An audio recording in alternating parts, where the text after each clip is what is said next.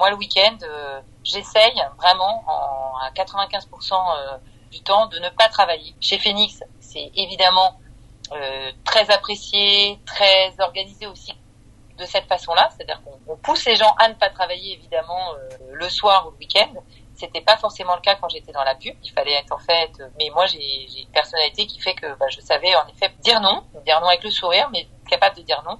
Mais en même temps, je bossais bien, je gérais plein de clients. Donc, si tu veux, c'est pas quelque chose qu'on pouvait me reprocher non plus.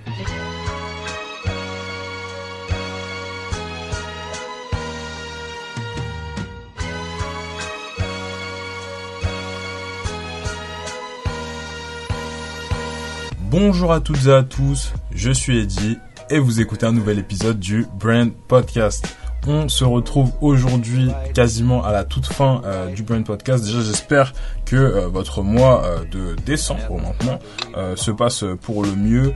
On avance toujours un peu plus dans la saison. Pour toutes les personnes qui découvriraient le podcast suite à cet épisode, le Brand Podcast est une émission qui a pour but de vous aider à créer des marques fortes et adaptées aux défis du digital à travers les histoires des meilleurs artisans du marketing de demain. Voilà, voilà. Vous avez l'habitude maintenant, après plus de trois saisons, je fais toujours une petite coupure publicitaire. Et aujourd'hui, la coupure publicitaire ne sera pas dédiée ni à Instagram ni à LinkedIn, mais plutôt à la conférence Brand Builders Talk qui aura lieu le 13 décembre à l'EM Normandie sur le campus de Paris. Voilà. Euh, c'est limité à 50 personnes, c'est gratuit, vous pouvez prendre vos places, il reste déjà plus que 35 places. Donc voilà, n'hésitez pas, euh, si jamais, vous y retrouverez 6 des invités du Brand Podcast pour vous parler de comment créer une marque personnelle surpuissante. Sans plus tarder, Valentine, je te laisse te présenter. Bonjour à tous, je suis ravie, merci Eddy de m'avoir invité aujourd'hui. Donc je suis Valentine Courcouperin et j'ai 45 ans, je suis directrice de la communication et du marketing chez Phoenix. Je suis euh, mariée, j'ai quatre enfants et je vis à Paris. Ok, ça marche. Est-ce que tu pourrais nous présenter rapidement Phoenix euh, pour toutes les personnes qui ne connaîtraient pas? Bien sûr, Phoenix, c'est une start-up française qui est une start-up de la Tech for Good, une start-up aussi labellisée B Corp, qui agit contre le gaspillage alimentaire. Et en fait, on propose des solutions performantes, donc digitales ou humaines, pour redistribuer les invendus des industriels ou des enseignes de la grande distribution euh, pour que ces invendus profitent à tous aux associations caritatives, aux consommateurs finaux avec des paniers de produits invendus via une appli Phoenix. On propose euh, euh, toutes ces solutions de manière très positive pour lutter contre le gaspillage alimentaire qui est aujourd'hui un fléau puisque un tiers de la production mondiale alimentaire aujourd'hui est jetée, ce qui est une hérésie. Alors que des, des, des millions de personnes sont dans le besoin. Et euh, on sait qu'en France, par exemple, plus de 8 millions de personnes sont en précarité alimentaire. Donc pour que on n'ait plus jamais à avoir à jeter ce qui est utile à d'autres, on, on, propose nous des solutions aux, aux industriels et euh, à la grande distribution et aux consommateurs qui euh, agir à leur échelle contre le gaspillage alimentaire. Ça marche. C'est une, chouette mission, mais on, va, on va y revenir euh, lors des questions. Pendant 30 minutes, on va parler un petit peu plus de, de, ton background sans plus tarder. Euh, moi, j'aimerais bien commencer par le, par le DES. Alors, j'ai vu ça sur Internet, hein, parce que je suis peut-être un peu trop jeune, j'ai pas connu le diplôme d'études supérieures spécialisées. Donc aujourd'hui, d'après ce que j'en crois, tout ton Google, ça n'existe plus. Mais à l'époque, toi, tu l'avais euh, fait chez, chez Sciences Po Paris en stratégie marketing. Et avant ça, tu avais fait un passage par Dauphine. Alors moi, j'aime bien commencer par parler des études, parce que ça permet de donner un peu de perspective euh, sur euh, le, le, background de, des invités. Et euh, il y a un sujet euh, qu'on n'a pas encore abordé sur tous les épisodes, donc maintenant plus d'une trentaine, c'est euh, l'international dans le parcours, sachant qu'on parle toujours des études, mais en France. Et toi, tu as réalisé une partie de, de, ta maîtrise en gestion à l'université de Barcelone. Ce qui amène mes questions. Déjà, à l'époque, qu'est-ce qui t'avait amené à choisir cette université plutôt qu'une autre?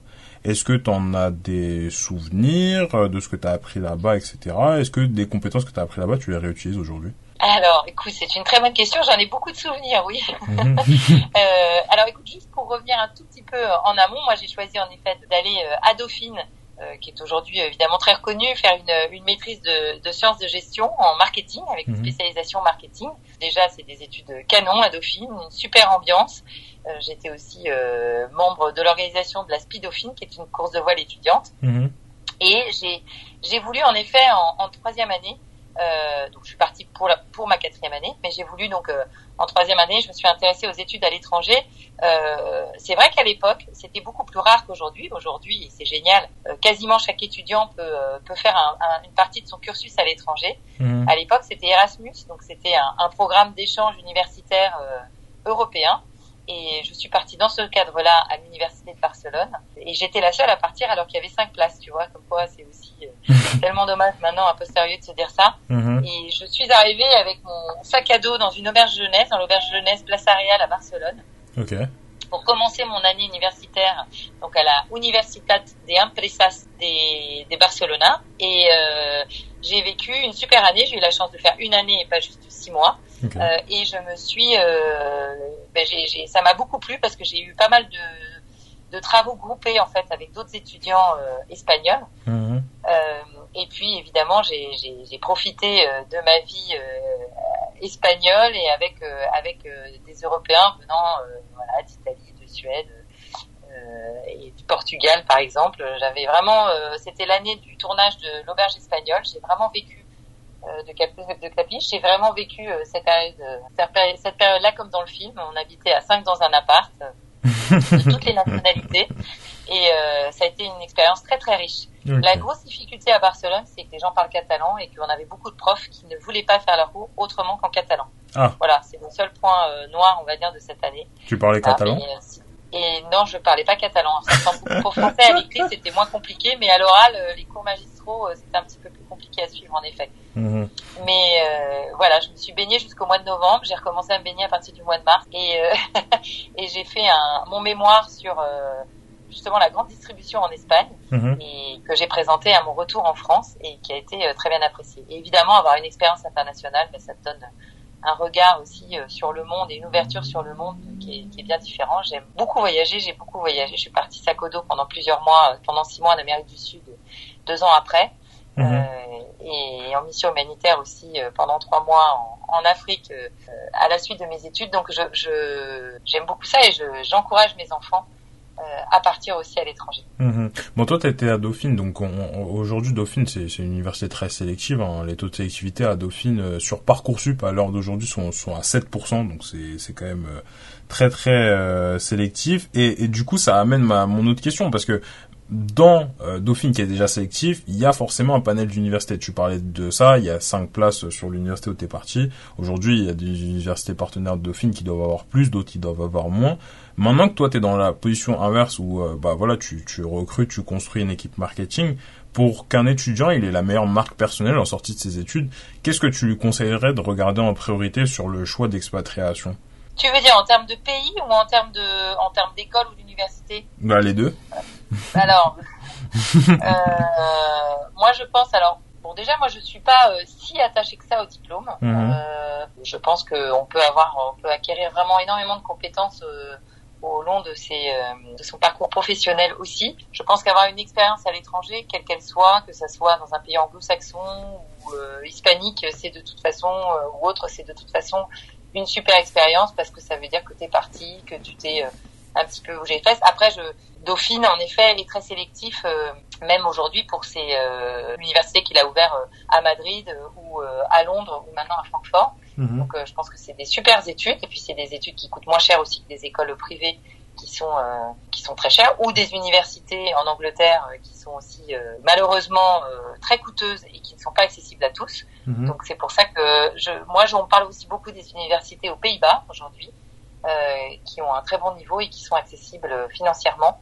Donc je pense que c'est euh, une super occasion aussi pour les étudiants euh, de se diriger vers ça. Mais je, moi, je vais dire qu'au minimum, euh, je trouve que d'avoir cette ouverture à l'international, que ce soit pour un an ou pour toutes ces études, c'est top si on, si on a l'occasion de le faire et que si en plus on se débrouille pour euh, arriver à faire quelque chose qui soit accessible, euh, pas juste payer pour aller à l'étranger, euh, c'est encore plus satisfaisant euh, et, et c'est souvent très sélectif. Mhm. Bon, Moi, moi, je, je compléterai quand même ta réponse avec euh, un point de vue euh, d'étudiant. Euh, bon, comme vous le Mhm. savez, j'ai pas fini mes études. Hein, je suis toujours en master 1 et j'ai eu la chance de partir en, en expatriation du coup à Los Angeles en deuxième année, donc euh, dans Ah, dans l'université d'État de, de Los Angeles. Et, euh, et, et personnellement, c'était un truc qui était ultra important pour moi parce que euh, à l'UM Normandie, on est des promos d'à peu près 700 étudiants.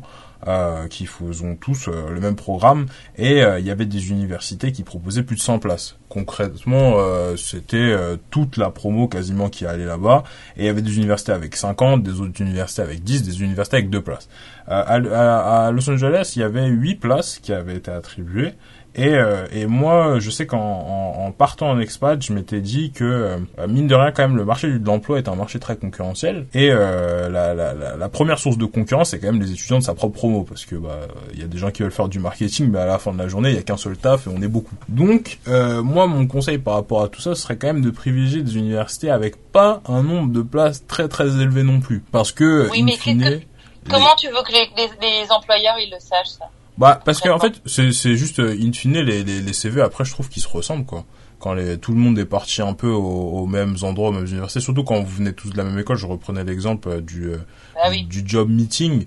quand il y a des job meetings avec, je sais pas, Decathlon qui vient à l'EM Normandie, bah ils voient tous les CV de, des gens qui font l'EM Normandie et en règle générale ça ça se voit je trouve assez vite. Donc voilà, c'était plus mon conseil. moi ce que je dirais, je vais te mhm. dire quelque chose Eddie, je pense que Maintenant, c'est un indispensable de partir faire une année d'études à l'étranger. Vous avez la chance dans les écoles de commerce que ça soit programmé comme tel, ce qui n'est pas mhm. forcément le cas dans toutes les universités. Et donc, il faut un petit peu plus se battre et un petit peu plus faire sa place pour pouvoir partir quand on est à l'université. Donc déjà, mhm. je pense que c'est un peu plus challenging mhm. et que je pense que la différence du coup, elle se fait pas forcément par ton année que tu as passée à l'étranger, mais plus par ce que tu fais aujourd'hui.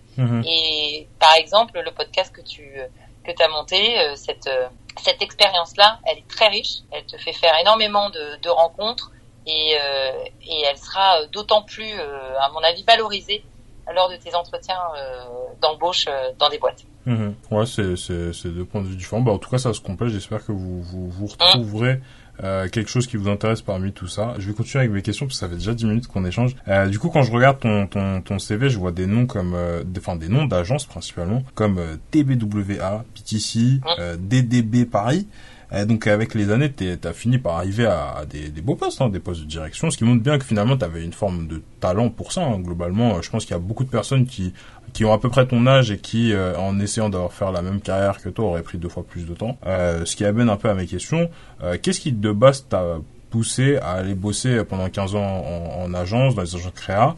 Et qu'est-ce que tu considères avoir appris et, euh, et, est-ce qu'il y a des choses que, que, que tu aurais manqué, que tu aurais voulu apprendre mais que tu n'as pas apprises pendant ces expériences-là? Alors, super intéressant, beaucoup de questions en une. Euh, écoute, alors, il y, avait un truc, euh, ça je vais parler à ceux qui sont un peu plus âgés, moi il y avait un truc que j'adorais regarder à l'époque sur M6, c'était Culture Pub, et euh, qui était une émission sur la pub et qui me mettait des paillettes dans les yeux euh, à chaque fois. c'était le dimanche soir, j'adorais ça. Je et j'ai toujours été très attirée par la création. J'étais euh, moi-même, je dessinais beaucoup, je peignais et je et je j'ai toujours, je faisais beaucoup de photos aussi. Donc euh, j'ai toujours été attirée, attirée, par les métiers de la création, sans pour autant moi être moi-même une créative. Donc euh, on peut dire que la publicité m'a toujours fait de l'œil. Et quand j'ai fait mon DESS, parce que tu te demandais ce que c'était, les études supérieures, après une maîtrise. Donc à l'époque, on faisait des DESS. donc moi, j'ai été prise à Sciences Po, qui était aussi un DESS très sélectif, qui est aujourd'hui intégré finalement dans les études de Sciences Po dans le master communication de Sciences Po, mhm.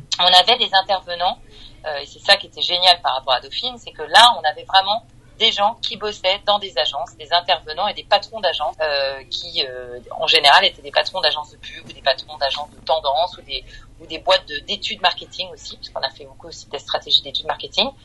Et, euh, et ça m'a vachement motivée pour aller travailler dans ce, dans ce type de milieu. Et TWA avait organisé auprès des étudiants, auprès des grosses écoles de commerce parisiennes et de Sciences Po, un concours qu'ils appelaient le concours ouvre-boîte. Pendant un week-end, un vrai client venait briefer. Une trentaine d'étudiants, on était organisé par équipe de cinq, on mélangeait toutes les écoles en fait dans cette équipe. Mhm. En gros, il y avait une personne d'HEC, une personne de, de l'ESCP, une personne de l'ESSEC, une personne de Sciences Po. Et on avait, on devait répondre à ce brief dans le week-end, c'est-à-dire le dimanche soir, on allait présenter notre tour de brief sur tous les aspects, tous les leviers à l'époque, marketing, communication et même création aux clients. Et on avait les directeurs de toutes les agences du groupe TBWA qui venaient à notre rencontre nous parler de notre métier, euh, répondre à nos questions qu'on pouvait avoir sur le brief, nous aider à avancer, etc. si on bloquait. J'ai adoré cette expérience et le, les gagnants gagnaient donc un stage rémunéré mhm. euh, au SMIC euh, chez TBWA et donc j'ai gagné ce, ce concours boîte l'année où je l'ai fait. Et donc j'ai gagné mon stage chez TBWA. Et à l'époque, il y avait quand même du boulot en veux-tu en voilà. Et donc j'ai trois semaines, j'ai été embauchée en tant que chef de publicité chez TV. Donc j'ai commencé mon expérience dans la publicité grâce à cette opportunité-là, parce que ça m'avait toujours plu, mais j'ai aussi eu euh, un petit coup de chance euh, avec ce, cette opportunité. Et après, j'ai continué en effet ma, ma carrière dans la publicité en évoluant en effet avec euh, un, rythme régulier. Au fur et à mesure, j'ai eu des expériences très belles. J'ai eu la chance de travailler dans des très belles agences comme BETC.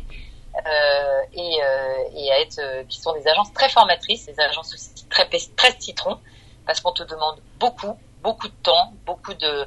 On est en même temps chef de projet à gérer plusieurs clients, en même temps on doit réfléchir à la stratégie, vraiment se poser, et en même temps coordonner plusieurs agences avec les agences médias, euh, par exemple, etc. Euh, le, toutes les recos stratégiques qu'on doit qu'on doit travailler pour notre client, et évidemment travailler avec la création, les briefer au mieux.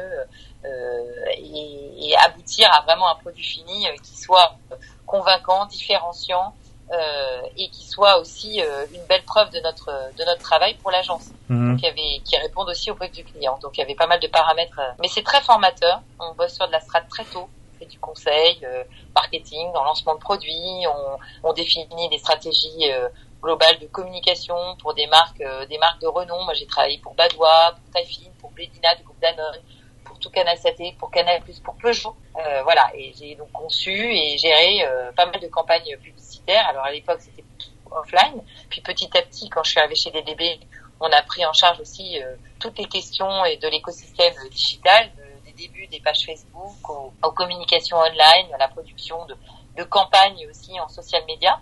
Franchement, c'était passionnant. j'ai bossé sur des campagnes Canal ou TJ qui ont gagné des prix à Cannes. j'ai bossé sur la première campagne Fleury Michon qui euh, qui venait euh, raconter et interpeller les consommateurs sur la traçabilité du surimi. Hein, Parce mhm. qu'on partait d'un constat, c'était que tout le monde pensait que c'était vraiment de la merde et que c'était fabriqué à partir de, de feux crevés au fond des océans ou d'arêtes de poissons. Et donc on a fait parler des vrais pêcheurs d'Alaska qui avaient pêché le colin euh, euh, pour Fleury Michon. On a emmené des journalistes, des blogueurs, etc. à l'époque euh, sur place. C'était les premières campagnes finalement RSE, hein, de, de, traçabilité des produits, d'engagement de, des marques. Mhm. Ça m'amuse parce que finalement c'est ce dans quoi je travaille aujourd'hui. Mhm. Et j'ai adoré ce boulot parce que j'adore la création, et j'adore la créativité en général. Euh, après, euh, c'est un milieu qui, est, qui, demande beaucoup mhm. et euh, avec des personnalités, avec des gens qui ont quand même des égaux surdimensionnés. On va dire c'est ça qui m'a moi donné envie de partir aussi à un mhm. moment en me disant bah, j'ai envie aussi de voir un petit peu et d'appliquer un petit peu tout ce que j'ai appris ailleurs, peut-être dans des milieux un petit peu plus sains. Mhm. Et c'est la raison pour laquelle je me suis intéressée aux startups. Ok, ça marche. Euh, de, petite anecdote, euh, tous mes camarades de, de troisième année s'en rappelleront. On a eu euh, la campagne de Fleury Michon, venez vérifier par vous-même ou venez vérifier chez ah, nous. Ouais? En cours de RSE, donc voilà, c'est, c'est au moins petite dédicace à toutes ces personnes-là. Eh ben génial. C'était présenté par qui? C'était présenté par l'ancien client de Fleury Michon qui était à l'origine de cette campagne aussi ou Non, c'était présenté par par mon prof de, de RSE, Monsieur Laoussin, si, si je si j'en crois bien euh, mes, mes, mes, mes, profs et ma plaquette. Voilà, il a, il a un background où il a pas mal euh, dirigé le, le MSC euh, en développement durable aussi à Excelsia et du coup il est venu à l'EM Normandie l'année dernière. Voilà. Euh, parenthèse faite, euh, juste avant qu'on continue, il y a, y a la, la, fin de ma question, je trouve que c'est un peu la plus intéressante et tu as pas vraiment répondu. C'est qu'est-ce que tu aurais aimé apprendre pendant ces 15 ans et que t'as pas appris? Qu'est-ce que j'aurais aimé apprendre pendant ces 15 ans et que j'ai pas appris? Alors, euh, j'ai appris beaucoup de choses, hein, sincèrement, pendant ces 15 ans. Ce qui m'a manqué, professionnellement et personnellement, c'est de repartir à l'étranger. Il m'a manqué cette dimension internationale qui est en général dans des agences de pub françaises euh, beaucoup moins intéressant quand tu prends un poste à la coordination internationale. Tu peux aller voyager dans les pays, rencontrer les équipes euh, dans les pays, etc. Mais en revanche, t'es pas à l'origine, et souvent pas à l'origine des briefs créatifs, de la stratégie. Euh, mhm. Tu vas vraiment coordonner les équipes. Et euh, c'est la raison pour laquelle moi j'ai pas pris de poste comme ça, parce que c'était pas ce qui m'intéressait. Mais a posteriori, pas que je regrette de ne pas avoir pris ces postes-là, mais je regrette en tout cas de ne pas avoir eu une expérience à l'international euh, ou sur des budgets plus internationaux, mhm. euh, parce que ça m'a, ça me manque aujourd'hui. Moi aujourd'hui, je développe euh, euh des euh, stratégies market, comme brand dans plusieurs pays européens et et la langue et la culture, etc. Ça m'aurait vachement vachement intéressé d'avoir une expérience en immersion dans ces pays-là. Mhm. Voilà. Et puis, euh, et puis après, euh, j'ai beaucoup travaillé sur le digital, mais c'était les débuts du digital. Donc en fait, je, ça explique aussi ma raison pour laquelle je me suis intéressée aux startups, c'est que ce qui me manquait dans ce type de d'organisation, euh, c'est que je, je trouve qu'on n'était pas assez euh, assez bon et assez pro Mhm. sur tout ce qui était digital, Mhm. parce que euh, bah, je travaillais pas dans une agence digitale. En l'occurrence, j'étais dans une agence de publicité qui travaillait aussi sur des campagnes digitales, mais qui n'était pas spécialisée sur le digital. Et, euh, et tu vois tout ce qui était data, tout ce qui était euh, euh, format plus digitaux, etc. Euh, euh, et après tous les métiers en fait liés au digital, l'UX, euh, l'UI, euh, produit derrière, euh, les devs après, le back-end, etc. Moi, moi j'ai vraiment appris en travaillant en startup. Ça Mhm. m'a beaucoup apporté. Et, et je pense que c'est une belle complémentarité justement euh, en termes d'expérience Mhm. aujourd'hui. Mais parce que j'ai fait ce choix-là, mais c'est vrai que dans la publicité, j'étais pas allée aussi loin et manquait et j'aurais eu du mal à évoluer euh, si j'avais pas fait ce cette, cette reconversion euh, finalement euh, dans ce secteur qui était vraiment très très différent.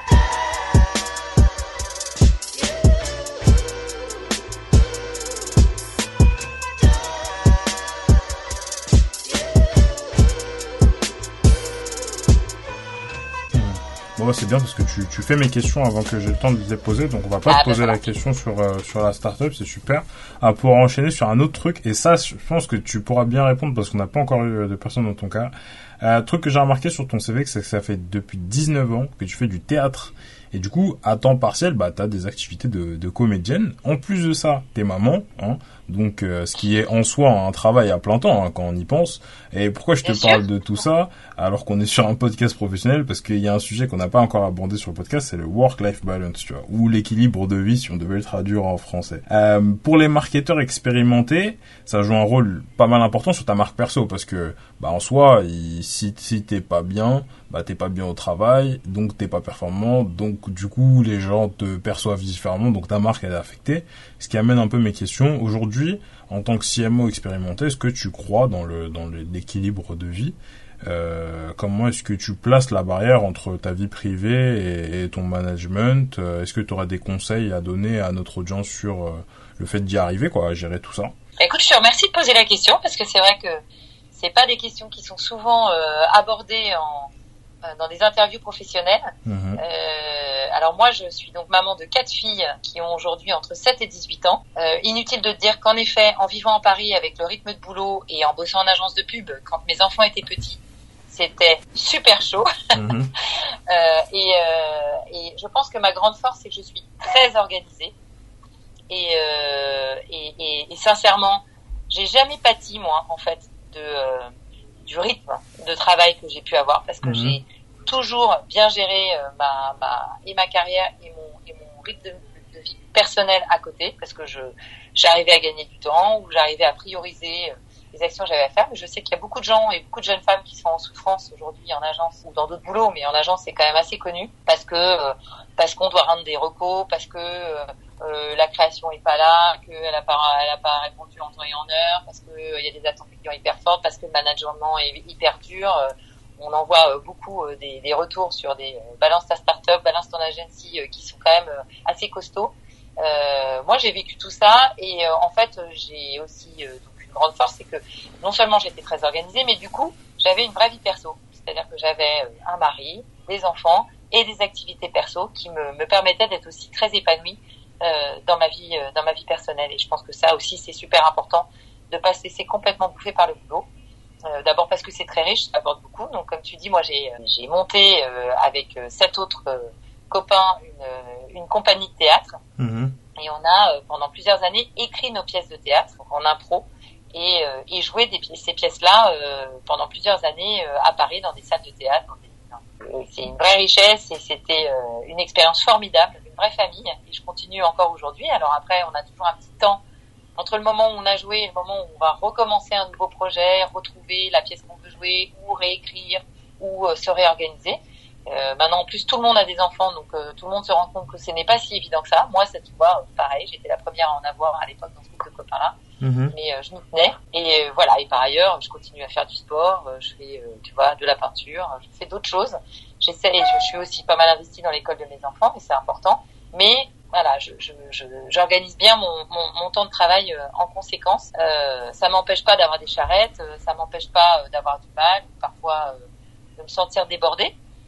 mais mais je pense que, en tout cas, je, je pense que c'est hyper important d'avoir des gens épanouis, des gens aussi motivés par leur travail d'un côté et épanouis aussi dans leur vie personnelle de l'autre, pour que ça matche bien mmh. et que et que et, pour qu'on se sente bien dans, au boulot aussi. Euh. Voilà, moi j'ai managé pas mal de personnes. Aujourd'hui, j'en manage euh, plus d'une quinzaine aussi. Et alors, euh, il y, a, y, a, un autre truc, c'est que chez Phoenix, comme on donne beaucoup de sens à son travail, puisque c'est une boîte qui a vraiment un impact au niveau social, au niveau écologique. Donc, les, les, les, jeunes sont très engagés, très investis, et ça leur donne une, une motivation supplémentaire, en tout cas, pour, pour venir travailler. Mmh. Comment, comment tu... Je pense que ça, c'est important. Parce que du coup, tu as, donné un peu tes conseils pour, pour l'audience, pour y arriver à gérer tout ça, mais comment toi tu fais pour placer la barrière entre, entre travail et, ta, et ta vie pro, enfin, et ta vie perso plutôt, parce que euh, tu, tu, vois, tu parlais de, de brief un peu à rallonge, etc. Globalement, le 35 heures classique, euh, il est un peu oublié, quoi. Et, et c'est jusqu'à quand qu'on dit non, quoi, parce que euh, il y a toujours le oui, mais là c'est 30 minutes, lui c'est 15 minutes, lui c'est un petit week-end. Et, euh, et, euh, et est-ce que pour, enfin, est-ce que toi en tout cas tu aurais des, conseils pour notre audience euh, pour tout ça quoi bah, Écoute, en fait, déjà quand t'as des enfants, t'as pas vraiment le choix parce mhm. qu'en fait, euh, bah, quand t'as besoin de t'en occuper, quand t'es en vacances, tu peux pas être sur tes mails en même temps, tu peux pas bosser sur une reco en même temps. Moi, j'ai vraiment un sas, enfin, j'ai vraiment un, un ouais, qui, qui, qui, qui, définit bien la partie boulot et la partie perso en fait. Mhm. Donc moi, le week-end j'essaye vraiment en, à 95% euh, du temps de ne pas travailler parce que en fait, je, je alors euh, chez Phoenix, c'est évidemment euh, très apprécié, très organisé aussi de cette façon-là, c'est-à-dire qu'on on, pousse les gens à ne pas travailler évidemment euh, le soir ou le week-end. C'était pas forcément le cas quand j'étais dans la pub. Il fallait être en fait, mais moi j'ai une personnalité qui fait que bah, je savais en effet dire non, dire non avec le sourire, mais capable de dire non. Mais en même temps, je bossais bien, je gérais plein de clients. Donc, si tu veux, c'est pas quelque chose qu'on pouvait me reprocher non plus. Et après, bah, quand il y a eu des exceptions, quand il a fallu euh, aller chercher des maquettes, euh, récupérer des trucs à une heure du mat, euh, partir chez ton client parce que tu bosses en province chez Fleury Michon, chez Danone, chez Blélina, tu prends ton train à 6 heures du mat. Ben voilà, ça fait partie du taf, tu vois, de temps en temps aussi. Et parce que tu es motivé, et parce que tu crois, et parce que tu as envie de vendre ta, campagne, parce que le sujet en vaut la peine, et etc. Mais, euh, mais voilà, les enfants euh, sont euh, toujours, ont toujours été prioritaires aussi. Et, je pense que je pense que c'est ça qui est important. Mais je pense aussi hyper chouette d'avoir au-delà de ses enfants et du boulot, d'avoir des activités pour soi, soit de faire du sport, soit d'avoir une activité culturelle, théâtrale, chant, musique, pour pour vraiment souffler et on, on ressort boosté après. Et je pense que c'est hyper important. Et les gens qui se noient dans le boulot, je pense sincèrement que c'est pas une bonne solution et je suis pas sûr que ça soit les plus productifs au final. Mhm. Je, je, je, pour clôturer sur le sujet, je vais quand même relever un, truc que tu as dit, c'est euh, que tu avais quand même une personnalité qui faisait que tu arrivais à dire non avec le sourire. Et ça, pour moi, ça c'est le plus important parce que bah pour pour euh, pour donner un peu plus de contexte, un peu comme toi, moi j'ai un background en agence avant, euh, prod, com et influence, et, et là mhm. j'arrive en startup là et, et je remarque qu'il y a pas mal une culture du du, du, pas du travail pour le travail parce que c'est vrai qu'il y a toujours ce truc au, à la mission etc mais du travail euh, pour montrer qu'on travaille. Et, euh, et, euh, et, je trouve que des fois savoir dire non correctement parce que c'est pas la manière dont on travaille ou parce que euh, on a envie aussi de se reposer hein, parce que tu disais euh, chez Phoenix vous poussez aussi les gens à pas travailler le soir et le week-end. Moi je pense qu'il n'y a pas nécessairement besoin et pour ça c'est pour un message plus pour les gens qui nous, qui nous écoutent il n'y a pas forcément besoin d'avoir une justification pour dire non en fait c'est que à partir du moment où il euh, n'y a pas d'imprévu particulier, comme tu disais, bon, il y, a des, y a des choses qui font partie du taf, mais que euh, le train-train quotidien ne devient pas euh, des, des, heures sup sur des heures sup. à, un moment dans une politique RH, je trouve qu'il y, y, y a, quand même un moment où vous devez réagir vous-même, parce que si vous réagissez pas vous-même, il y, a des, y a des dynamiques culturelles qui s'installent, et après on peut on peut plus rien faire. Bon, c'est plus la, la parenthèse ouais, que non, non, mais tu as raison, le travail doit rester un plaisir. Mhm. Et euh, il faut pas que ça soit... Euh, que, que, que, que, les gens soient valorisés en fonction du nombre d'heures euh, qu'ils font ou de leur présence euh, au travail et tout. Mais moi, je trouve que le, moi, je trouve quand même que l'engagement au travail a énormément évolué et qu'aujourd'hui, les jeunes que je vois quand même soit très motivés par ce qu'ils font et, bah, et, le sens qu'ils donnent à leur travail, très investi, mais que sinon, de façon générale, personnel et leur vie personnelle est vachement, vachement plus importante. Euh, et ils savent prendre un petit peu plus de temps ou dire, bah, moi je pars à 6 heures, alors c'était des choses qui étaient quand même vachement plus compliquées avant. Mmh. Il y a un truc aujourd'hui et une grosse difficulté, je pense, euh, à laquelle vont être confrontés, euh, bah, nous, on est confrontés aujourd'hui et toute la jeune génération qui arrive sur le marché, c'est le télétravail. C'est une super chance, le télétravail, mais c'est aussi, ça peut être aussi un piège si on ne fixe pas de limite. Voilà, parce que le travail, euh, quand on commence à bosser chez soi, bah, du coup, on prend le rythme, on va lire ses mails le soir, ça fait partie du rythme, on est habitué, on s'y place. Le déj, on le fait devant son ordi. Euh, euh, on peut croire qu'on bosse moins quand on télétravaille, mais moi, je pense qu'on peut aussi beaucoup bosser beaucoup plus en fait, mmh. et être euh, complètement dans le truc sans voir la fin en fait. Ouais, parce qu'il n'y a pas la barrière du bureau. Parce que du coup, on n'a plus la limite travail travail maison. Mmh. Voilà. Bon, bah sur. Sur ce, on va on va enchaîner du coup avec la partie autour euh, autour de la marque euh, Phoenix. Euh, moi, j'aimerais bien revenir sur sur deux choses. Euh, t'as as parlé au tout début du fait que vous soyez labellisé Bicorp, que vous soyez une, une, une boîte Tech for Good, enfin tous ces mouvements qu'on voit un peu enfin, je dirais mouvement, mouvement plus label qu'on voit plus apparaître sur euh, LinkedIn depuis un, moment. Euh, ça, c'est un peu comme toutes les entreprises qui sont anti euh, Black Friday, etc. Et vous avez bossé pas mal sur sur un rebranding sur votre plateforme de marque, vos identités visuelles, vos différents points de contact avec le client, etc. Moi, j'aimerais bien que tu m'expliques déjà. Est-ce que, à ton sens, la labellisation, tout ça, la, la, la, le fait d'engager en fait sa marque, euh, plus que simplement à, à, des actions, mais vraiment un mouvement. Euh, c'est euh, c'est c'est un processus déjà comment il s'organise ce processus comment on, on fait pour euh, y arriver et ensuite est-ce que tu penses que à terme ce processus il va devenir indispensable pour ta marque employeur? Parce que toi tu tu recrutes tu disais tu as une équipe etc et est-ce que en entretien par exemple enfin des candidats sont sensibles à, ce genre de choses est-ce que tu peux nous en dire plus alors moi je pense que de plus en plus les gens ont besoin que les marques s'engagent que ce soit dans leur consommation au quotidien ou dans leur boulot en fait, et que euh, de la même façon que tu iras choisir tes produits en fonction euh, de là euh, où vient ton textile, de là où on vient, comment ça a été fabriqué, par qui, comment, etc. tu as besoin de savoir et, de connaître et de et te motiver, t'impliquer pour une boîte qui fait sens en fait un minimum ou qui a un impact positif aujourd'hui sur la planète, socialement parlant. Euh, et, du coup, les boîtes à impact euh, qui font partie euh, de l'ESS, l'économie sociale et solidaire par exemple, ou les boîtes Bicorp, donc c'est un label vraiment qui vient qui vient récompenser les boîtes justement de, de, de cette économie euh, sont vraiment hyper motivantes pour pour les jeunes qui ont de plus en plus besoin d'être de s'engager, s'engager, je te dis, dans leur consommation et et dans leur travail.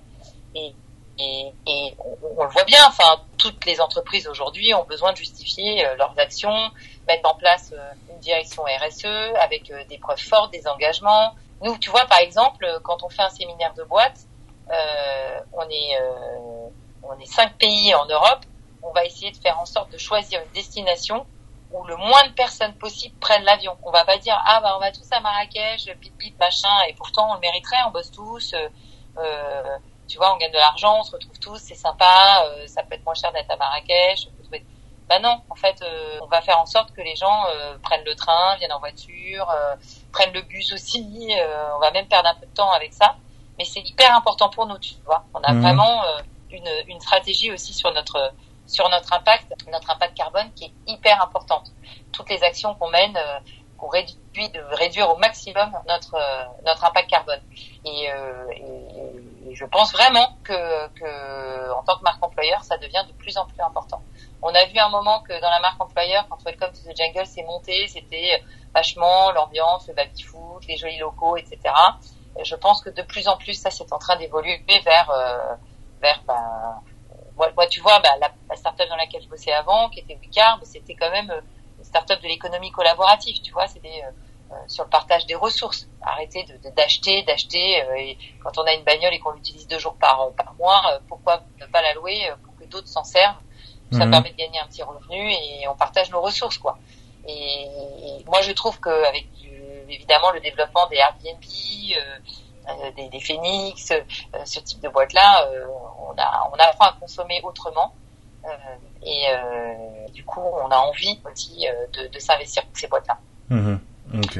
Ça La carte, enfin, tu vois, aujourd'hui, c'est ces boîtes-là qui, qui attirent, qui attirent les jeunes. Ok. Et moi, j'aimerais juste euh, euh, clôturer sur ce sujet pour euh, savoir, pour les boîtes qui, qui veulent se faire labelliser, rejoindre ces mouvements, etc.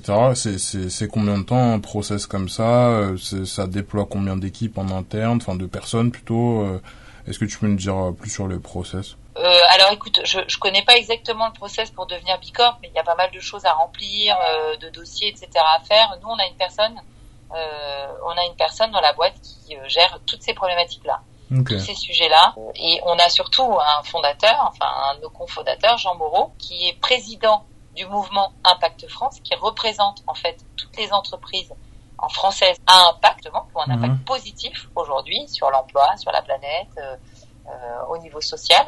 Parce que justement, il y a une autre façon de voir aussi euh, les entreprises.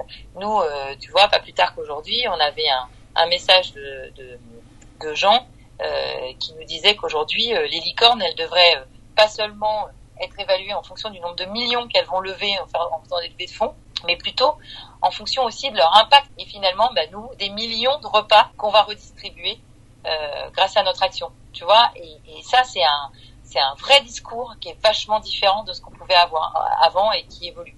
Donc voilà, t'as, as, euh, t'as euh, la Tech for Good, t'as le Bicorp, t'as euh, les entreprises issues, qui sont les entreprises, euh, je vais pas te dire de bêtises sur le sur ce que ça veut dire, les entreprises, voilà, entreprises solidaires d'utilité sociale, mhm. tu vois, qui est un agrément. Moi, je te dis, il y a une personne chez nous qui qui s'occupe de ça et un, un, un, fondateur, si tu veux, qui nous donne la vision, la, la, la, la direction, la vision, le sens en fait de tout ça et qui lui-même très acteur de ce, de ce de, dans ce type de, de, business-là, qui le revendique.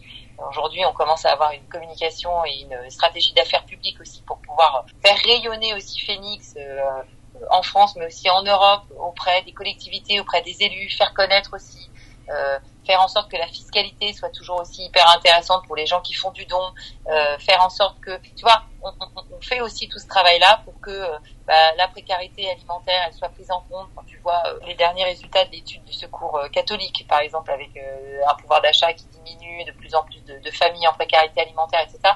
Bon bah nous, on est vraiment là-dedans prend en compte tout ça et on essaie de trouver des solutions pour y répondre. Ok, ça marche. Bon bah sans plus tarder, on va on va clôturer euh, l'entretien avec le, le Fast and Curious version brand. Donc Fast and Curious, le concept de Combini version brand, le concept du brand podcast. Tu vas avoir trois propositions. Euh, tu vas choisir entre l'une et l'autre le plus rapidement possible. Valentine, est-ce que tu es prête?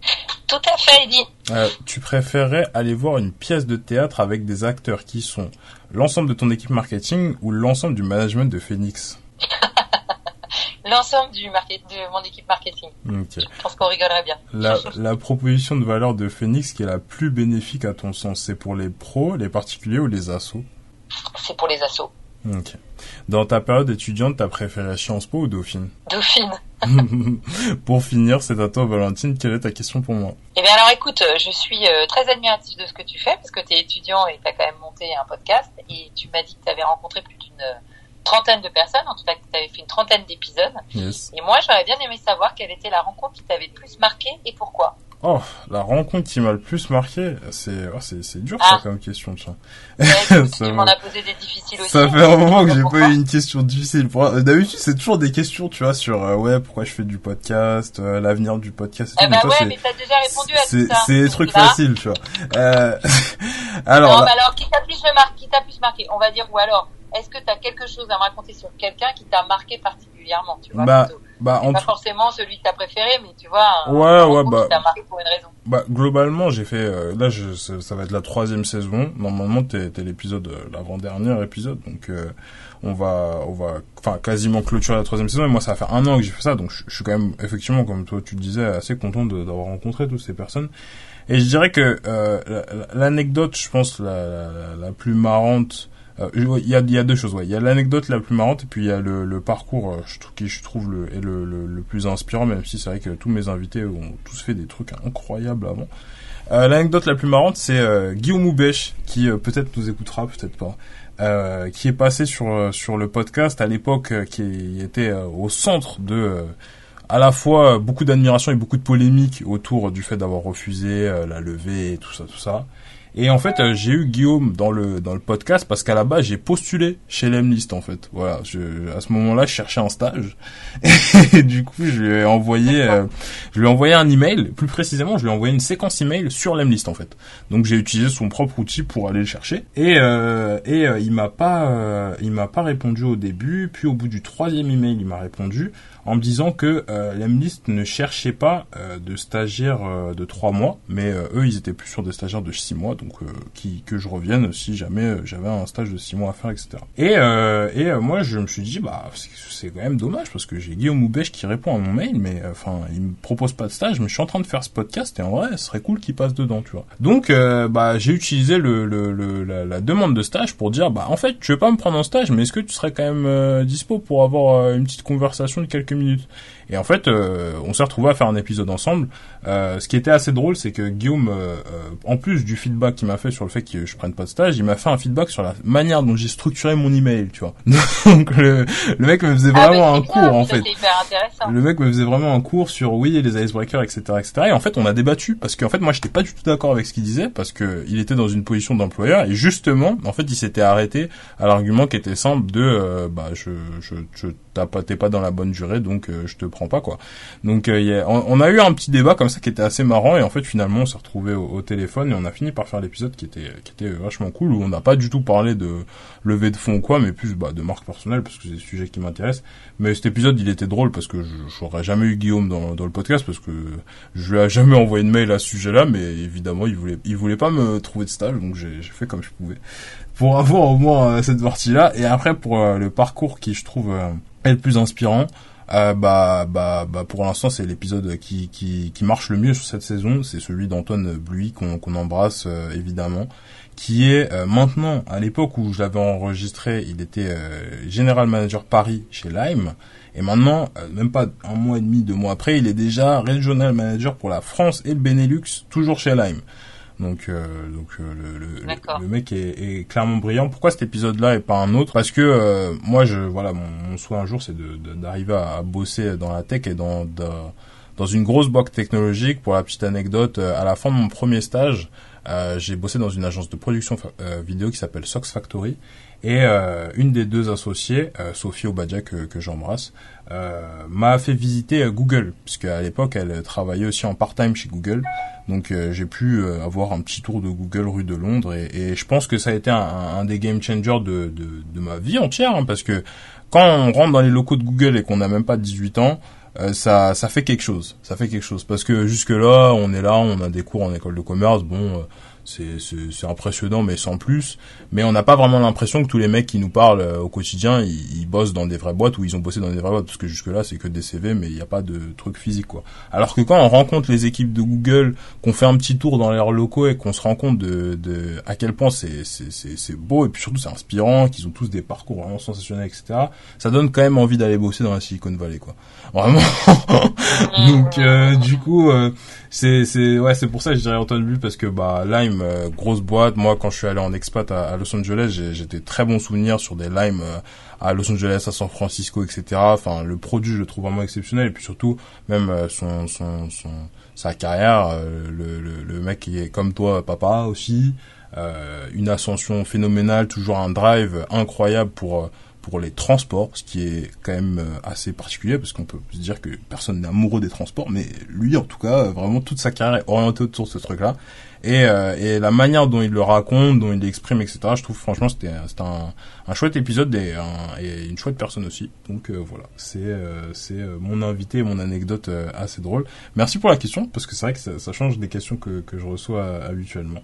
Et sur ces ah. belles paroles, on va on va clôturer. Ouais, ça t'a rappelé des bons souvenirs. Yes, on va clôturer cet épisode. Pour toutes les personnes qui nous écoutent toujours après un peu plus de 45 minutes de podcast, n'hésitez pas à le liker, à le partager, à euh, l'envoyer à vos potes, à nous mettre des commentaires pour qu'on puisse monter dans les classements. Je le rappelle, le Brand Builder Talk, ma conférence euh, animée avec 6 des invités euh, du podcast sera disponible le 13 décembre sur le campus de l'EM Normandie à Paris à 19h30. non, à 19h, je dis des bêtises. Vous pouvez déjà, prendre vos places, c'est gratuit, c'est limité à 50 places, il n'en reste plus que 35, peut-être même un peu moins à l'heure où je vous parle. Donc voilà, j'espère tous vous y voir là-bas. Merci Valentine pour ton temps. Euh, il est tard, euh, mais on a quand même réussi à faire cet épisode et j'en suis très content. Et puis, ouais, merci beaucoup. Merci de m'avoir invité. Et puis sur ce, moi je vous dis à très vite.